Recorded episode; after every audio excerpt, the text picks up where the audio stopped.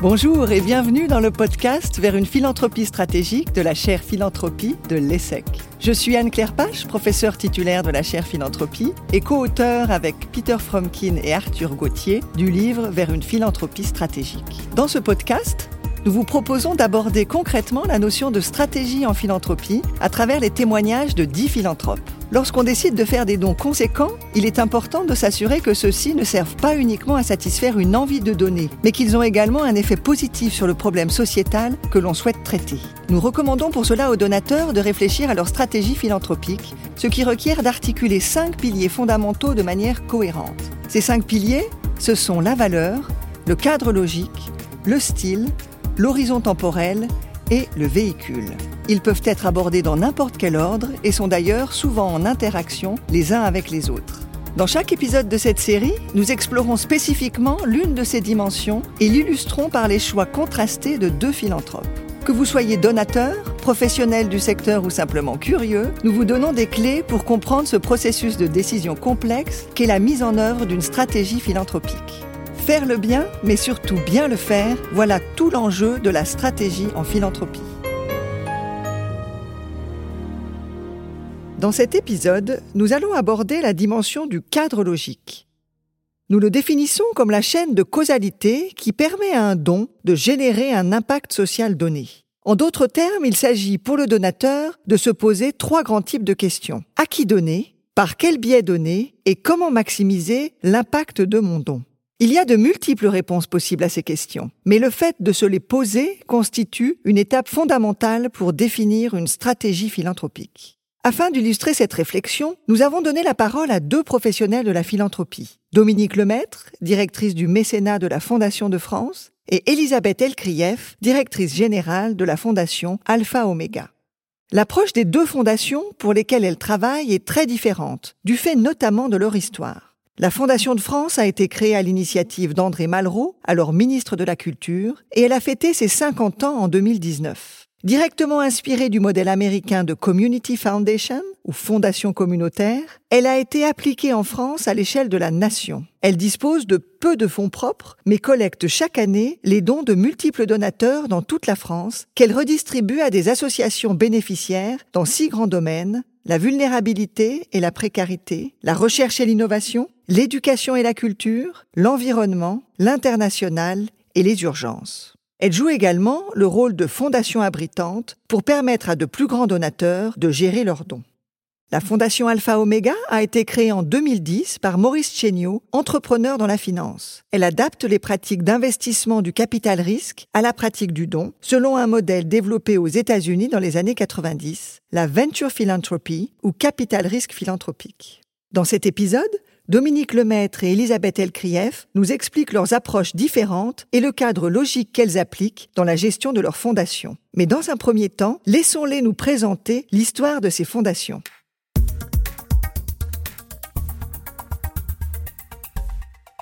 Je m'appelle Elisabeth Elkrieff, je dirige la fondation Alpha Omega. Elle a été fondée par le pape du capital investissement en France, qui s'appelle Maurice Chéniaud, qui a fondé Apax Partners et qui a introduit une nouvelle classe d'actifs en France. Je crois que Maurice Chéniaud, déjà, est quelqu'un de généreux. Je pense que c'est quelqu'un qui euh, a toujours euh, voulu rendre à la société française qu'elle lui a donné, parce que lui, il était fils d'immigrés et c'est l'école qui lui a permis de craquer le plafond de verre. Il a été identifié parce que c'était un très bon élève alors qu'il était, je crois, pas d'un milieu très favorisé et il, a fait une prépa HEC, il a eu HEC. Ensuite, il a fait Harvard. Et ensuite, euh, bah, il a monté euh, sa boîte et euh, il, a eu la réussite qu'on lui connaît. Et si vous voulez, globalement, bah, il a toujours eu envie de rendre parce que lui, l'école lui a permis de réussir sa vie je pense qu'on a tous euh, le droit d'avoir une chance, même si on n'est pas né au, bon moment, au bon endroit. Quoi. La deuxième chose, c'est que quand il a voulu faire de la philanthropie, il a décidé d'appliquer les principes du capital investissement à la philanthropie. La Fondation de France, elle a été créée il y a 51 ans Euh, c'était une initiative des pouvoirs publics à la fin des années 60 qui voulait encourager le mécénat privé. L'État français se rendait compte que dans d'autres euh, contextes géopolitiques, aux États-Unis ou en Angleterre, la prise en charge privée des questions d'intérêt général était beaucoup plus importante. Et il s'est dit que pour compléter les moyens publics, il fallait encourager le mécénat. Et donc Malraux, qui était le premier euh, ministre de la Culture, a envoyé un conseiller d'État qui travaille avec lui aux États-Unis pour faire un voyage d'études et ce conseiller d'État, qui s'appelait Michel Paumet, est revenu en disant non, non, non, non, ça n'est pas une fondation culturelle qu'il faut créer. Il faut, sur le modèle des fondations euh, communautaires américaines qu'on appelait Community Foundations, qui se traduit mal en français. Et il a dit c'est ça qu'il faut faire à l'échelle française, c'est-à-dire une fondation multispécialiste qui n'aurait pas un objet précis, qui serait capable d'abriter d'autres fondations et qui pourrait mener des programmes en propre. Et c'est comme ça qu'a été créée la Fondation de France, avec un décret signé par le général de Gaulle. Et comme l'État ne pouvait pas fonder une fondation privée avec de l'argent public, il a demandé à toutes les banques françaises de créer la Fondation de France. Donc c'est l'ensemble de la place bancaire française qui a apporté le capital initial de la Fondation de France.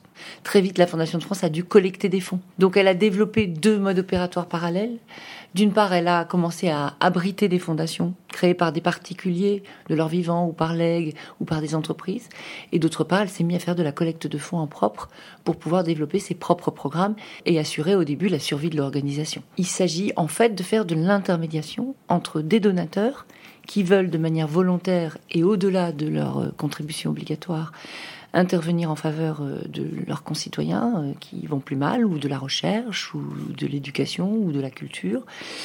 Et puis les projets de terrain, euh, c'est-à-dire les associations essentiellement, mais ça peut être aussi des petites collectivités locales, ça peut être des bourses à des individus qui ne pourraient pas faire leurs études si on ne leur en donnait pas, ou qui sont très brillants et qui vont devenir de brillants chercheurs et que donc dans ce cas, ils vont servir la communauté grâce à leur talent.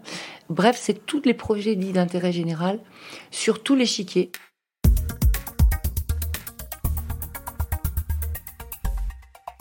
Tout diffère dans l'origine et les grandes lignes du fonctionnement de ces deux fondations. L'une a été créée à l'initiative de l'État français, l'autre par un homme d'affaires. La Fondation de France agit en tant qu'intermédiaire en abritant d'autres fondations et en collectant des fonds qu'elle se charge d'allouer à de multiples associations. La Fondation Alpha Omega, quant à elle, distribue directement les fonds de son fondateur ainsi que de quelques autres grands donateurs et sélectionne une seule association par an dans un domaine unique, l'éducation.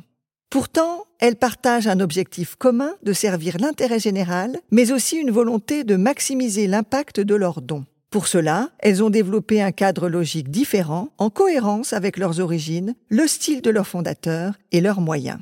Découvrons leurs activités pour mieux comprendre ces différences. Ça a commencé par euh, une grande campagne de collecte de fonds au profit des personnes handicapées qu'on a appelée la croisade des cœurs. Puis il y a eu une grande campagne pour les personnes âgées. Et puis ensuite, on a professionnalisé euh, les, opérations. Euh, c'est le début de ce qu'on a appelé le fundraising. Et la Fondation de France est un collecteur, comme vous avez à l'époque la Croix-Rouge, Médecins sans frontières, le Secours catholique, euh, le Secours populaire, etc. Notre deuxième grand mode opératoire, c'est d'accompagner des mécènes. Vous êtes un peu fortuné, vous venez de vendre votre entreprise. Vous avez de quoi à la fois vous occuper de vos enfants, de les établir dans la vie, d'avoir une retraite confortable, vous avez gagné beaucoup d'argent.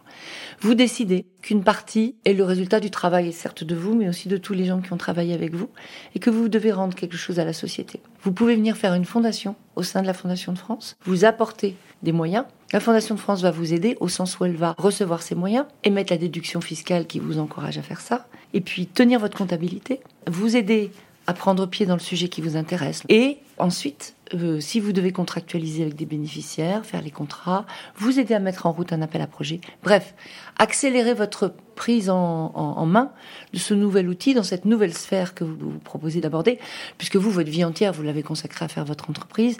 Et donc, quand vous changez de sujet, que vous changez d'univers, eh ben, ça peut être utile d'avoir quelqu'un qui vous aide à le faire. Nous gérons aujourd'hui 888 fonds individualisés qui ont le droit de s'appeler fondation. Donc, l'objectif de la Fondation de France, c'est d'être ce passeur actif entre les gens qui veulent aider et ceux qui ont besoin d'être aidés, à travers soit la création de fondations individuelles, soit une collecte collective qui permet de mener des programmes très long terme sur des innovations sociales, sur fond d'une société qui se transformait beaucoup, puisque la famille se transformait, les améliorations technologiques ont boosté les, nouvelles disciplines médicales comme la génétique, la neurologie, l'imagerie, euh, euh, la, biologie, et donc on a pu faire des nouvelles découvertes. La Fondation de France, sur cet arrière-plan extrêmement évolutif de la société, s'est préoccupée de pousser les innovations et de les pousser suffisamment longtemps pour qu'elles viennent modifier les institutions.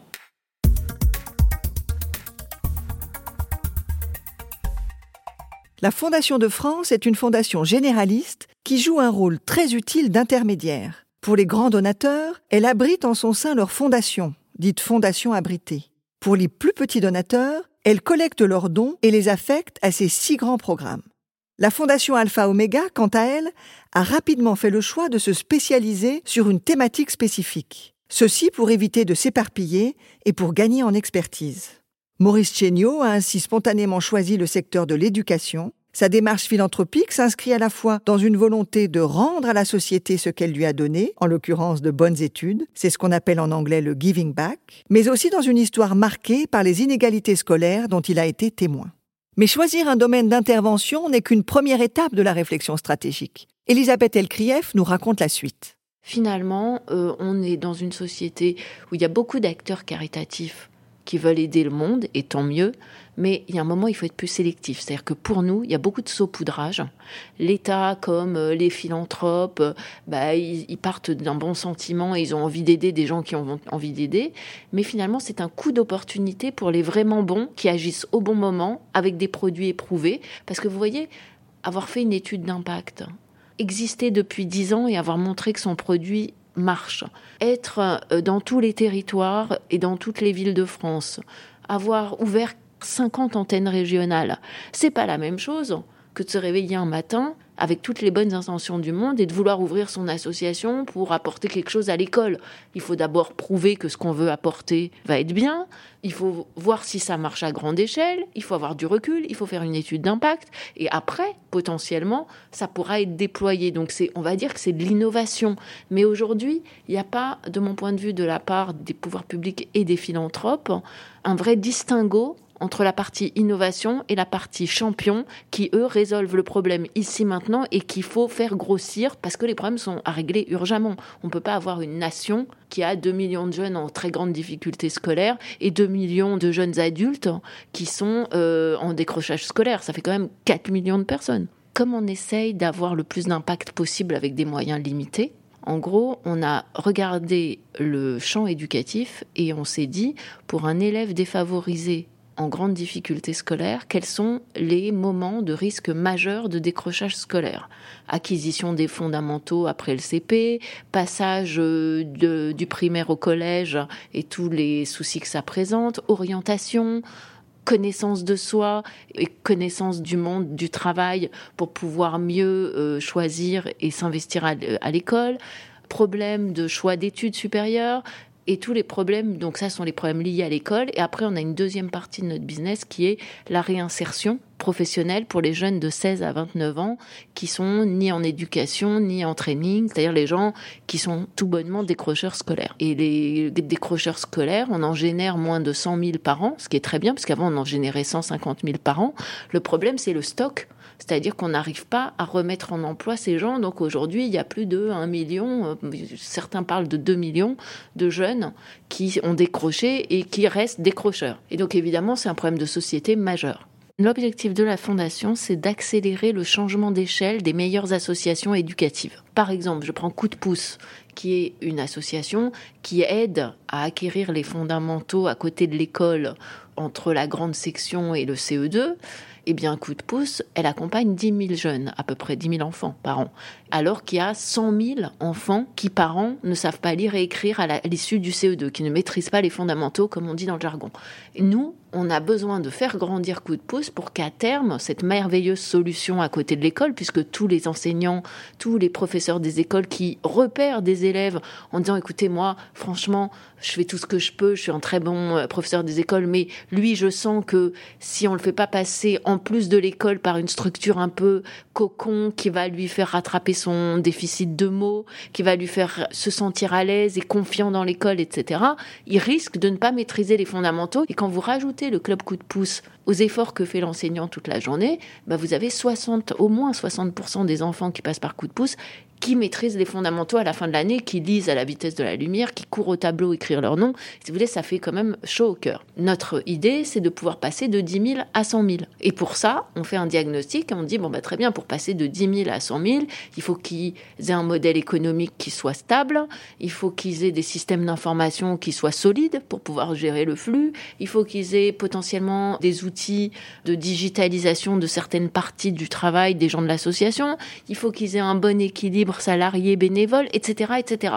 Et donc ça, c'est leur donner des méthodes de management, c'est leur donner une gouvernance, c'est les aider à avoir une structuration de leur organisation pour passer de 10 000 à, soyons, soyons fous, 50 000 enfants pour coup de pouce.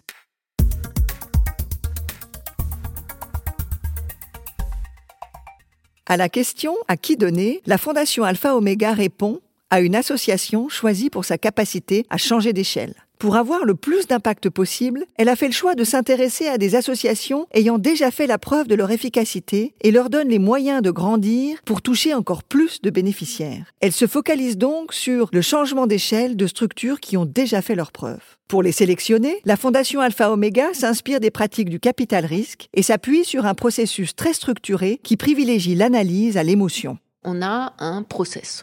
On a déterminé les moments charnières où il faut agir. Donc déjà, ça élimine ceux qui ne sont pas au moment charnière. Il faut qu'ils aient au moins un million d'euros de budget et autour de 10 000 bénéficiaires. Il faut qu'ils aient au moins trois ans d'existence. Il faut qu'ils soient agréés par l'éducation nationale. Et il faut qu'ils aient une culture de l'impact et une justification du bien fondé de leur action. Et donc tout ça fait que, a priori, ils sont éligibles. Et après, nous, notre équipe interne commence les due diligence. Donc là, ce sont une revue très approfondie du produit, c'est une revue de leur capacité à grandir. Est-ce que le management de l'association a envie de couvrir un problème ou est-ce qu'il est content par rapport à son positionnement?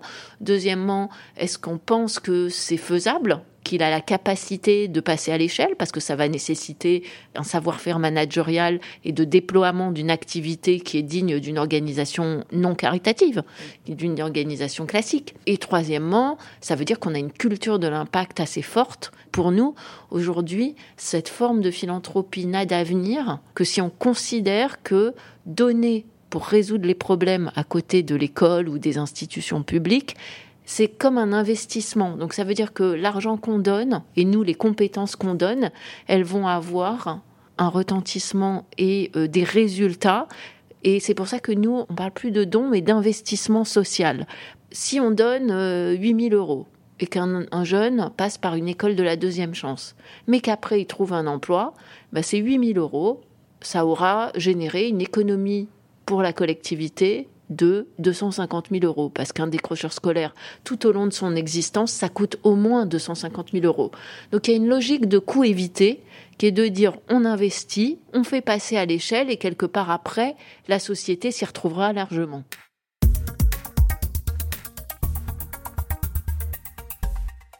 Le témoignage d'Elisabeth Elkrief souligne que la sélection des bénéficiaires est une étape importante dans la construction du cadre logique. Mais au-delà de la question à qui donner, une autre question essentielle se pose. Par quel biais donner? La Fondation Alpha Omega y répond en faisant le choix d'apporter soutien financier et non financier à ces associations bénéficiaires. Elle est dotée de deux manières, c'est-à-dire qu'on leur donne de l'argent et des grosses sommes par rapport au monde associatif sur la durée. La deuxième chose, c'est que on a un don en compétences, c'est-à-dire que on a des gens ici qui viennent du monde du business, qui accompagnent au quotidien les associations. Ce plan stratégique ayant été mis en place, ça donnera lieu à des chantiers opérationnels. Donc là, déjà, on essaye de mettre en place un modèle économique qui tient la route. Après avoir bien vu les hypothèses, euh, les contraintes, euh, la structure de la demande, et après, qu'est-ce qu'on va dire? On va dire, bah, pour atteindre cet objectif, ça nécessite une gouvernance et une direction général ou, un management intermédiaire de tel type. de telle ampleur, ça nécessite qu'on revoie euh, l'organisation euh, commerciale. Ensuite, ça nécessite de revoir potentiellement l'organisation de déploiement de l'activité. Ensuite, ça nécessite éventuellement de faire plus de communication auprès des enfants et des parents pour qu'ils sachent que ça existe, etc., etc. Et à la fin, bah, ça veut dire mettre en place. Et pour mettre en place des nouveaux systèmes d'information, pour gérer tout ça, est-ce que c'est la fondation qui fait avec son équipe interne ou est-ce qu'elle fait appel à un cabinet en informatique qui veut bien l'aider? Et ça, ce sont les mécènes de compétences pro bono. Ce sont des grands cabinets de conseil en informatique, des grandes boîtes qui, elles aussi, veulent participer à l'aventure de mettre une partie de leurs compétences et de leur puissance d'action au service des gens défavorisés gratuitement et qui nous accompagnent pour euh, mettre en œuvre parfois ou pour diagnostiquer les besoins de chacune des associations qu'on accompagne. Et donc l'idée forte, c'est on fait en sorte de voir si on a, on va dire, un, un objectif commun et une envie de travailler ensemble parce que nous, on veut faire, on veut apporter notre, notre pierre à l'édifice, mais on n'est pas du tout dans l'objectif de brusquer les gens. En revanche, par contre, comme on a une culture de l'efficacité, c'est vrai que quand on rentre avec nous, on s'engage à participer de façon active et à respecter le timing des chantiers et à mettre des ressources pour pouvoir faire que les chantiers soient déployés et euh, pas juste prendre l'argent et se dire qu'en fait on s'en fiche. Mais c'est pas du tout la mentalité des gens qui viennent nous voir parce que parfois on identifie des gens de grande qualité, mais parfois c'est eux-mêmes qui nous contactent pour dire est-ce que vous pourriez nous accompagner? Et en fait, c'est des gens qui disent bah voilà, je suis à 20 euh, 000 bénéficiaires et c'est vrai que je suis sûr que je peux en toucher 100 000, 60 000, 30 000, mais j'ai besoin d'être aidé pour le faire de la façon la plus efficace possible. Alors nos valeurs, c'est évidemment l'égalité des chances. Et euh, notre vision, c'est que un pays qui réussit est un pays où chaque jeune peut réussir, et que ça fait partie de notre engagement de faire en sorte euh, que le chemin de la réussite puisse être retrouvé pour des gens qui ont du mal à s'y trouver ou qui en sont sortis à un moment de leur vie.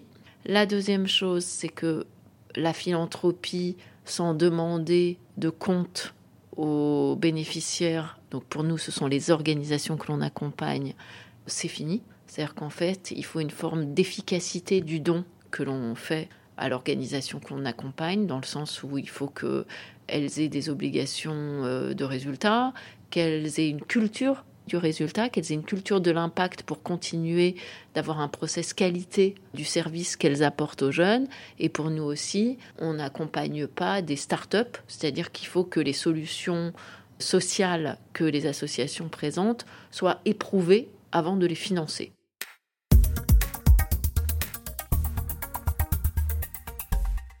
Avec la fondation Alpha Omega, Maurice Chéniaud s'inscrit pleinement dans la venture philanthropie, une mouvance née aux États-Unis dans les années 90 qui s'est largement développée depuis. Elisabeth Elkrieff nous résume ses grandes caractéristiques. La venture philanthropie, c'est un mode d'accompagnement des plus grosses associations pour les aider à grandir, pour accélérer leur croissance. Alors ces principes, c'est un, être spécialisé. Donc nous, on a choisi le domaine de l'éducation. Deux, choisir les meilleurs acteurs, ce qu'on appelle les champions. Et pour les bien les choisir, il faut avoir un processus de due diligence très approfondi, comme on le fait en finance, pour choisir une entreprise dans laquelle investir. Trois, c'est mettre de l'argent vers les structures et non pas vers les projets. Et quatre, c'est mettre des compétences, c'est-à-dire qu'il y a ici une équipe interne qui va aider à renforcer donc les structures de ces associations. Donc j'entends par structure les euh, endroits où personne ne veut mettre d'argent ni fourrer son nez parce que c'est pas vraiment glamour et pas vraiment philanthropique, mais c'est comme regarder sous le capot, c'est-à-dire accompagner les ressources humaines, recruter un bon directeur général, regarder les systèmes d'information ou même euh, est-ce que euh, ils euh, fusionnent ces systèmes d'information, est-ce qu'on peut digitaliser certaines parties de l'activité, etc., etc. Et enfin, c'est favoriser la culture de l'impact pour mesurer et mettre en place un processus qualité de l'organisation et du service rendu aux bénéficiaires finaux.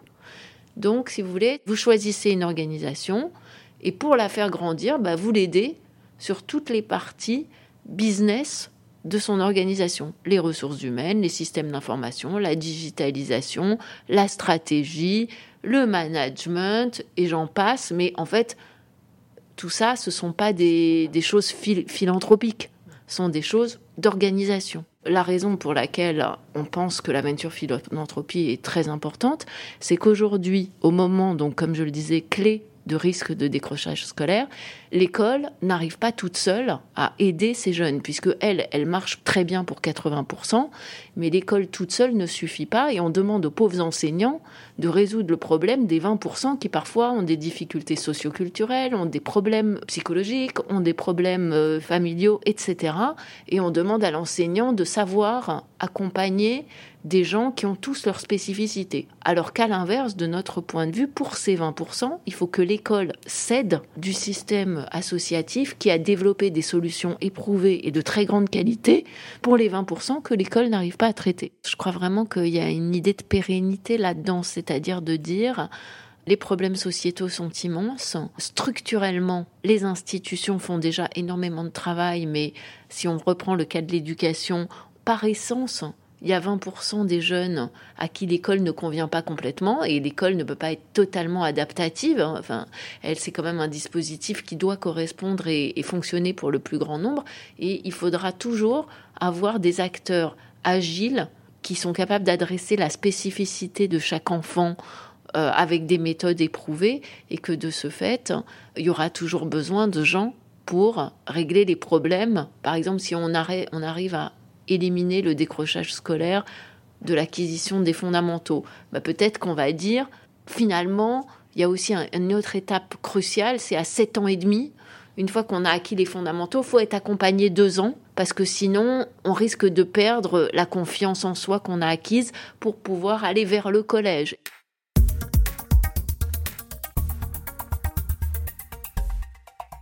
Revenons maintenant à la Fondation de France. Son histoire et sa structuration l'ont amené à développer son action philanthropique de manière sensiblement différente. Elle se distingue avant tout par son activité d'accompagnement de philanthropes au travers de fondations abritées. Dominique Lemaître nous explique. Une dotation, dans notre métier, au sens premier du terme, c'est comme le capital social d'une entreprise. C'est-à-dire c'est quelque chose que vous allez placer, euh, ce qu'on appelle le haut de bilan, on va le placer et on va utiliser les revenus. Mais on peut aussi décider que dans le temps, on va consommer ce capital. On n'est pas forcément obligé de le garder pour toujours. Donc il y a pas mal de fondations sous l'égide de la Fondation de France, des gens qui arrivent avec un capital qu'on appelle dotation, qu'on place et puis, on dépense les revenus chaque année de cet argent et éventuellement un bout de la dotation jusqu'à ce que la dotation s'éteigne et à ce moment-là, on ferme la fondation. Une fondation de flux, c'est des gens qui vont prendre un engagement, mais qui vont déposer sur leur compte de fondation tous les ans ce qu'ils vont vouloir dépenser dans l'année. Autrement dit, dans la première formule, on arrive avec une grosse somme au début et on la dépense petit à petit. Dans la deuxième formule, chaque année, on arrive avec les dons qu'on va dépenser dans l'année. Pour individualiser une comptabilité, euh, une action, etc., ça coûte un peu cher. Donc on ne peut pas le faire à partir du premier euro. Donc la Fondation de France, elle a fixé la barre à 200 000 euros qu'il faut apporter en 5 ans. C'est-à-dire, en gros, il faut retenir c'est à peu près 40 000 euros par an. Et pour 200 000 euros en 5 ans, on fait une fondation qui a votre nom, qui a le nom de la personne que vous souhaitez, avec vous, qui êtes là et qui pouvez décider. Ça ne veut pas dire qu'en dessous de 200 000 euros, vous pouvez rien faire. Ça veut dire qu'en dessous de 200 000 euros, vous pouvez rejoindre une communauté de donateurs pour faire des choses en commun. Mais à partir de 200 000 euros, vous pouvez faire votre action seul. Donc ça dépend vraiment. Il y en a d'autres qui vont décider de faire leur fondation par testament parce qu'ils n'ont pas les moyens de la faire de leur vivant ou qu'ils n'ont pas envie de s'en occuper. Tout ça, ça dépend de la situation personnelle des gens, de leur état de fortune, de leur projet. Il faut juste qu'il y ait une sorte de cohérence entre les montants apportés, l'objet qu'on veut poursuivre, le but qu'on se donne et la temporalité qu'on se donne. C'est la philanthropie stratégique.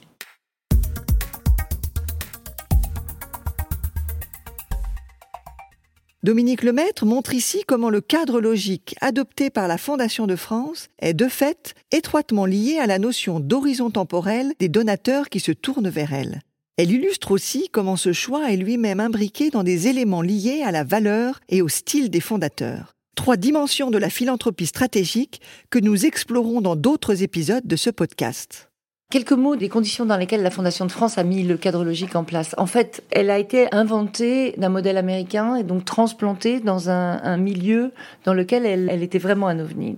Il faut se, se représenter que tout ce qu'elle a fait, presque pendant 50 ans, elle l'a fait de manière extrêmement empirique.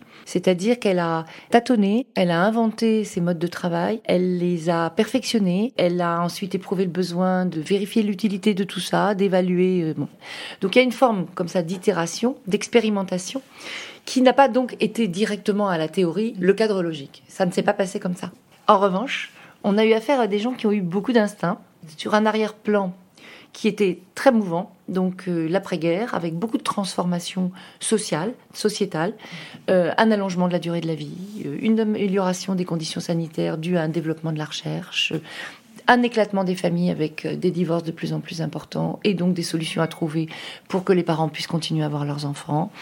Plus tardivement, la question des maladies psychiatriques qui s'est vraiment imposée à nous parce que on voyait bien que dans des contextes extrêmement variés, que ce soit euh, dans la rue, en prison, au travail, il y avait de plus en plus de gens qui allaient mal et qui allaient mal pour des raisons mentales avec un arrière-plan, une institution psychiatrique qui était en pleine rénovation et qui ne se portait pas bien, des sciences qui explorent le cerveau et qui vont peut-être pouvoir dire des choses, mais avec euh, euh, des prises en charge très largement adossées à la psychanalyse qui ont du mal à voir arriver ces sciences, donc des situations parfois de conflit.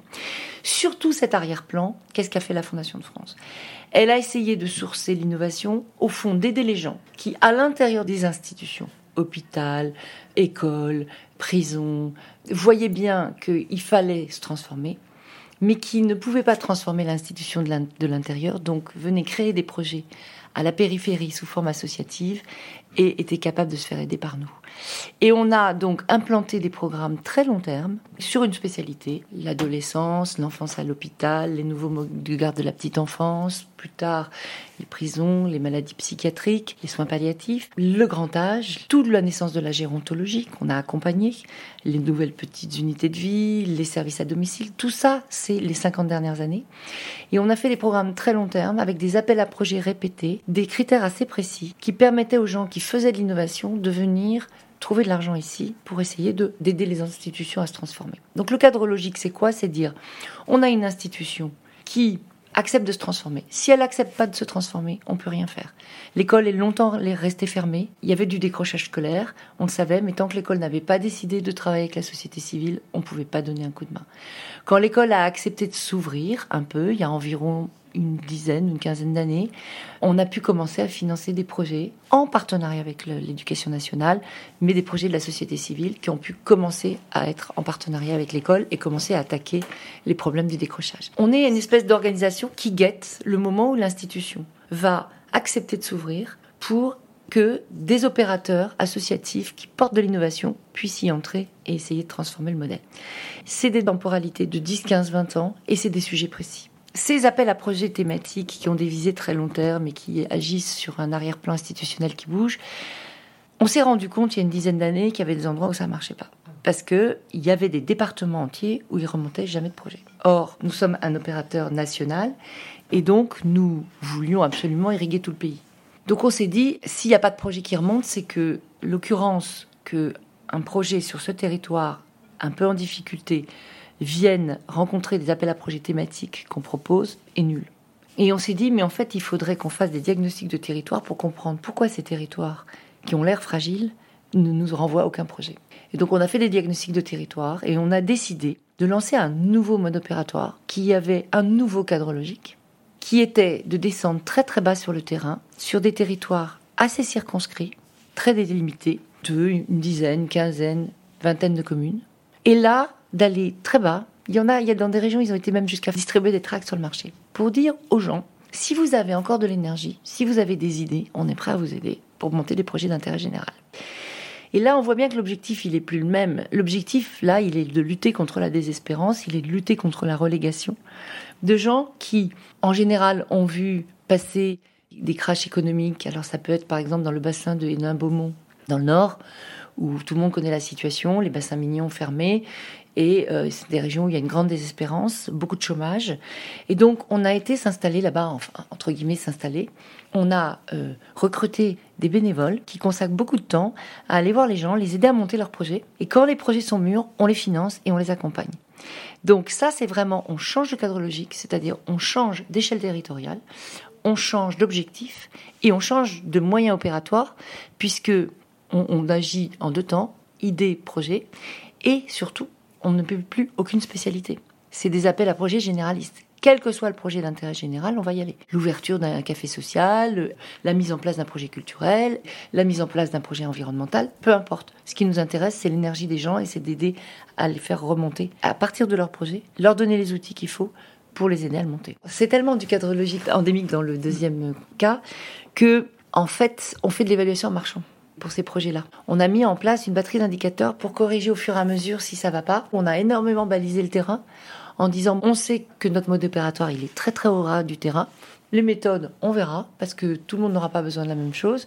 Mais comme on va mettre en place un observateur sur le côté qui va nous dire ce qui est en train de se passer, on devrait pouvoir essayer de ne pas faire trop de bêtises. Donc, vous voyez cette technique qui consiste à dire si on est sûr qu'on est au bon endroit ou si on pense qu'on est au bon endroit, on va faire tout ce qui est dans notre possible pour euh, susciter même les projets.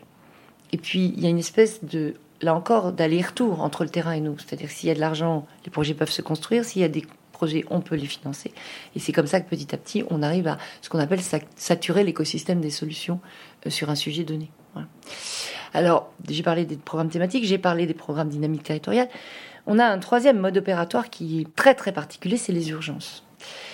En fait, la Fondation de France, euh, elle a décidé très tôt de se mobiliser. Donc elle agit principalement sur le plan national, mais elle a aussi des programmes au long cours à l'international, sur les agricultures familiales, sur la jeunesse au Maghreb, etc. Et puis, de loin en loin, plutôt de proche en proche malheureusement, quand il y a une grande catastrophe euh, naturelle dans le monde, euh, ça a commencé avec Armero euh, en Colombie, euh, mais il y a eu aussi un tremblement de terre en Algérie. ça a été une catastrophe écologique avec AZF à Toulouse, sur le territoire national. on collecte des fonds à ce moment-là parce qu'il y a une énorme émotion. La télévision en parle beaucoup. Et comme il y a une couverture médiatique très puissante, ça fait remonter de très grosses collectes. C'est comme ça qu'on a collecté 20 millions d'euros à la suite du tsunami, puis 30 à la suite du tremblement de terre euh, sur Port-au-Prince, en Haïti. Et donc ça, c'est un mode opératoire très particulier aussi, différent.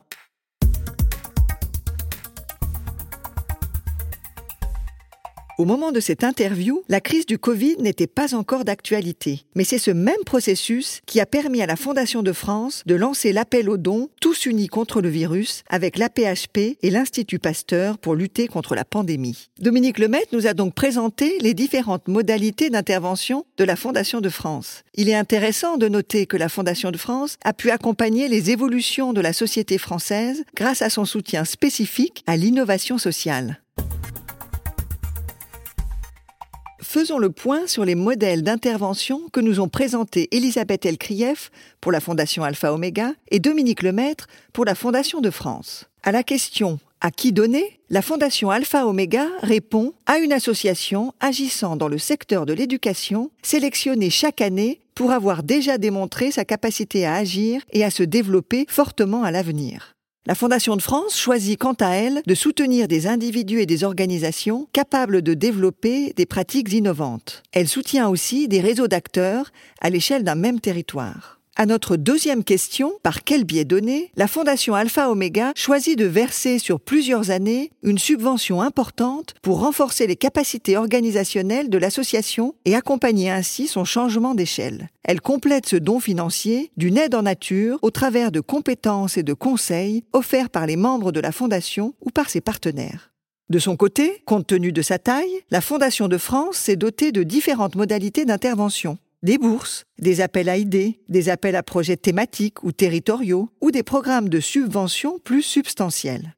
Enfin, à la troisième question, comment maximiser mon impact social, la Fondation Alpha Omega s'intéresse de manière exclusive à la thématique du changement d'échelle, c'est-à-dire à, l'accompagnement de la croissance de ses associations bénéficiaires. La Fondation de France adapte quant à elle son approche à ces différents programmes et travaille sur l'ensemble de l'écosystème dans un champ donné, puisque son objectif est que les pouvoirs publics s'approprient les innovations sociales qu'elle soutient sur le terrain. Ces deux exemples illustrent donc la diversité des approches possibles en matière de cadre logique. Ces choix sont étroitement liés à la valeur que l'on souhaite apporter à la société, aux moyens dont on dispose, à l'horizon temporel dans lequel on s'inscrit, aux véhicules que l'on utilise ou au degré d'implication souhaité. Encore une fois, c'est l'interaction de cette dimension avec les quatre autres qui permet de construire une philanthropie stratégique. Il n'y a donc pas de cadre logique idéal en soi, mais il existe un cadre logique idéal pour chaque projet philanthropique. À chacun de trouver le sien. C'était l'épisode Cadre logique du podcast vers une philanthropie stratégique de la chaire philanthropie de l'ESSEC. Un grand merci à Dominique Lemaître de la Fondation de France et à Elisabeth Elkrief de la Fondation Alpha Omega pour leur témoignage éclairant. Si vous souhaitez approfondir les notions abordées dans ce podcast, je vous invite à lire notre livre éponyme Vers une philanthropie stratégique, publié chez Odile Jacob. Et si vous voulez en savoir plus sur nos travaux, rendez-vous sur notre site internet cher-philanthropie.essec.edu ou inscrivez-vous à notre liste de diffusion par mail à philanthropie.essec.edu. Vous serez ainsi certain de ne pas manquer la sortie de notre prochaine série. À bientôt!